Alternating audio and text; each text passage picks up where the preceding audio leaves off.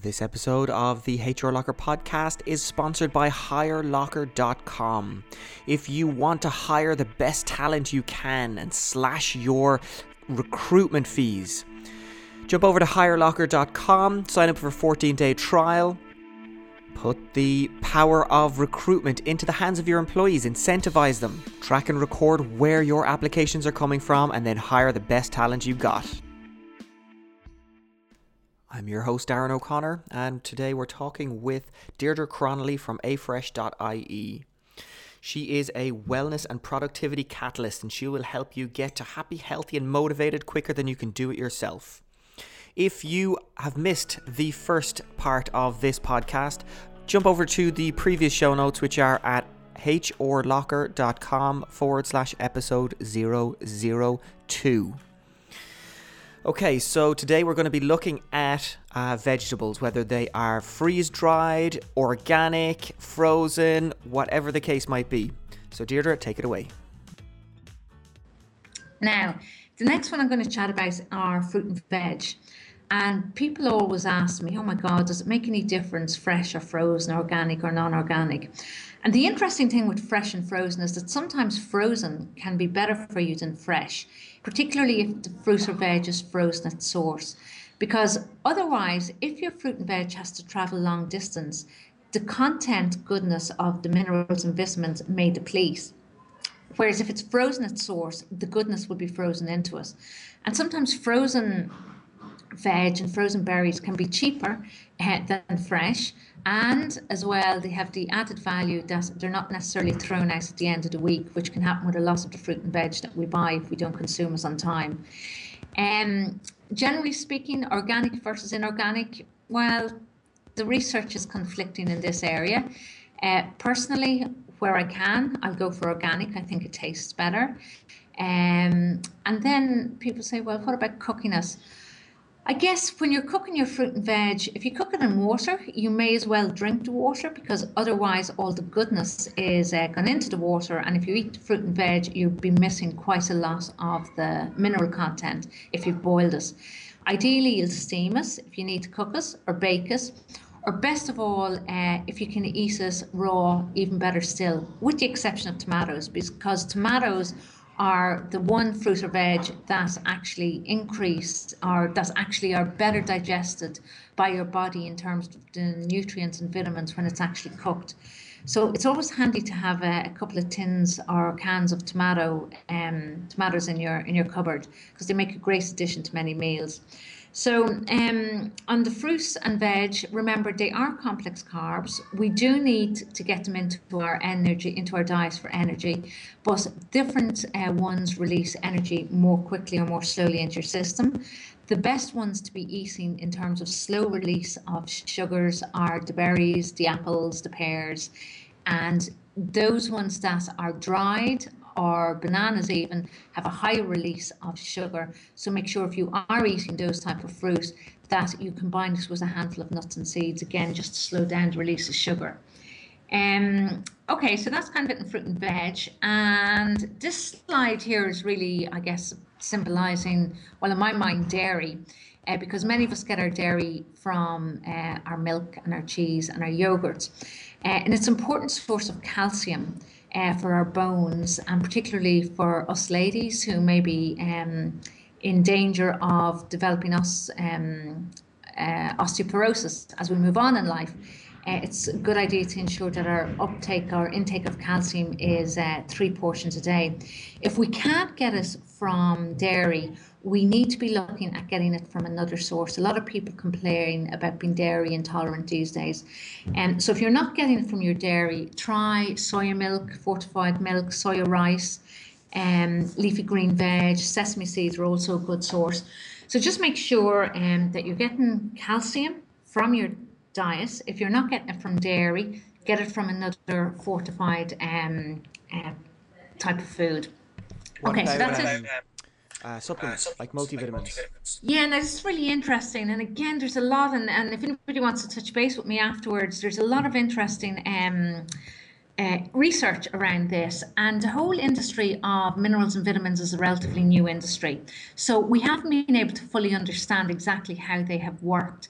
But what we do know is that we need a combination of minerals and vitamins working together in order for our body to absorb them well. So, standalone vitamins and minerals will not always work on their own. So, for example, to take a calcium supplement, it won't be absorbed well into your body without other supplements. Uh, the same with B6. A lot of females 10 years ago would have taken B6 as a standalone vitamin for your hormones. And um, again, it needs the other B vitamins in order to be absorbed well into your body. So B complex would be the one to take there. And um, there's some minerals and vitamins we don't get from our food easily. So vitamin D3, which is the sunshine vitamin, is one of those. So that's where I would recommend that you would take a vitamin if you can't get it from your food Otherwise, try and get it from your food source. Um, and then, if you can't get it from your food source, make sure that you take a vitamin or a mineral that has been recommended by somebody who is qualified in nutrition. Uh, because Otherwise, the quality of the minerals and vitamins aren't always the same. And unless you take them in the right combination, so for example, with calcium here, you'd need to take a combination of calcium, magnesium, and vitamin D in order for your body to absorb it to its maximum. So, to answer your question, Darren, um, in some instances, vitamins are okay on a standalone basis. However, my advice to people would be always to try and get your minerals and vitamins from your foods because it's the combination of other things in the food that facilitate your body to be able to absorb the goodness from them. Does that make sense? Perfect sense. Perfect yeah, absolutely. Yeah. Yeah, and as well, they're expensive. And I guess what we want to try and do is ensure that, you know, what we're eating and drinking we can do and afford on a daily basis. And we don't need to be going out and popping pills and, you know, because they are expensive. So it's, it's all about being sensible about how we eat. And if, if we have a good balanced diet, we should be able to get most of the minerals and vitamins that we need. Okay. So I guess just um, to summarize in terms of the foods uh, stuff, Carbs, we need 55% of our diet, and that's uh, six portions a day for the complex carbs, plus five fruit and veg. We want 15% from protein, so that's two portions of protein a day. And then from fat, we want a whole lot, 30% of our diet, but the good fat. Okay, so that's a kind of in the hardcore food stuff. Now I'm going to talk a little bit about um, liquid and uh, the importance of staying hydrated. And I guess we'd come across a lot of people in offices who would get, you know, kind of energy slumps or headaches, you know, later on in the day. And usually what's happening is they're becoming dehydrated. And the minute you're thirsty, it's too late. It's actually too late. You're dehydrated.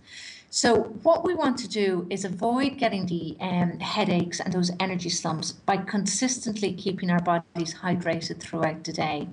Now, the ideal way to do this is going to be drink water. Um, because if we're drinking coffee and tea, okay, if it's weak, it's fine. But if it's strong tea and coffee, it can be a diuretic. So it will actually end up dehydrating us. Um, so every time you drink tea and coffee, it's a good idea to have some water with us. Um, other people say, well, I don't really like water, so maybe I can drink juice. And again, juice um, is a good source of liquid, but pure orange juice uh, or pure fruit juice on its own will actually, and we look at this in a moment, will actually release sugar very quickly into your system, causing energy highs and energy lows. Uh, so you're better off if you are going to drink juice to actually dilute it down with some water. Mm. And let's say I'm actually sipping water here.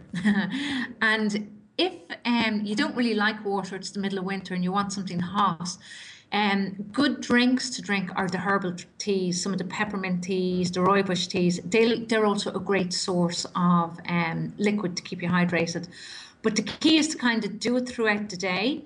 Um, and it's a good practice to get into to keep a, um, a water bottle on your desk, uh, to get up throughout the day and leave your desk and uh, go to the uh, water cooler and fill up your bottle or your glass. It's good exercise um, good break for the mind as well. It's good practice to get uh, into the habit of having uh, a bottle of water in your car, uh, not always in a plastic bottle, but that's another session, uh, or even carry a bottle of water in your handbag. And also the guys who are carrying man bags out there as well. It's a good idea just to get into the habits because it's really all about habits. And as I said, the minute that you are thirsty, it's too late, you're dehydrated. So if you want to minimize um, your headaches and manage your appetite, keep sipping water or a good alternative throughout the day. Because if you don't, you're going to end up with the symptoms of a hangover without having had the pleasure of the few glasses of wine or beer the night before, which I guess leads us nicely on to uh, the whole area of alcohol. And um, look at the guidelines uh, vary depending on what continent you're on but generally speaking uh, for females our recommended intake is 14 units a week which will equate to about you know seven glasses of a reasonably sized glass of wine a night or rather one glass a night uh, which will be um, 14 units over a week and then guys, our intake as guys is recommended to be 21 units uh, a week. And a unit is really, um, I suppose if you want 21 units, that's about 10 pints over a week. Um, and ideally they would be spread out. And um, what we see happening nowadays uh, with a lot of people under pressure and stress is that they tend to turn to alcohol uh, to cope and it's it's and the Irish nature of many of us it's kind of it's it's quite traditional. So what I just say is then think about how much you're drinking and what the impact it is um, on you in terms of your energy levels, your ability to be productive, indeed your moods and interactions with people throughout the day. And think about it, is there anything you want to do there that might be different, such as um, for every drink you have, maybe drink a glass of water with us, or when you are drinking to try and eat some food with us or maybe even look at the type of drink that you're having. Um, I have a bottle of cheap red wine here. The quality of drink that you have will have an impact on how you feel the next day. So, where possible, go for the best of the best in whatever it is you're having. If it's wine, go for the best you can afford in wine. If it's beer, consider going for the craft beers. Uh, if it's a spirit, good go for good quality distilled spirit and think seriously about the mixers you're using. Um, an ideal mixer is going to be soda water with a dash of uh, lemon juice or something like that squeezed into it, as opposed to some of the caffeinated high sugar mixers that you get out there. Um, but all I'm saying is, us, I mean, enjoy enjoy your alcohol, uh, but enjoy it uh, sensibly um, and just be aware of what you might want to do in order to ensure it doesn't negatively impact your energy levels. Because alcohol has quite a lot of sugar in it, um, and sugar, like the sugar in the carbohydrates, uh, has this impact on our insulin and energy levels, as I was talking about earlier, uh, Darren. You can see the uh, energy levels spiking up and down, up and down. And as they go up, the simple carbs are driving them up. Uh, the insulin is going up to pull it down. And what we're trying to do is avoid that and over time just ensure that we've complex carbs going into our body uh, to avoid the insulin having to spike and pull our energy levels right back down to the floor. So uh, just bear that in mind in terms of not just the food you're eating, but what you're drinking, because alcohol will release a lot of sugar quickly into your system, um, just like simple carbs and juices. So on that topic of sugars, I have something, a couple of bullet points here around glycemic index and glycemic load. And I just want to go into a bit of detail on this because I think when you understand this, it means that you can manage your sugar levels, you can manage the release of sugar into your system.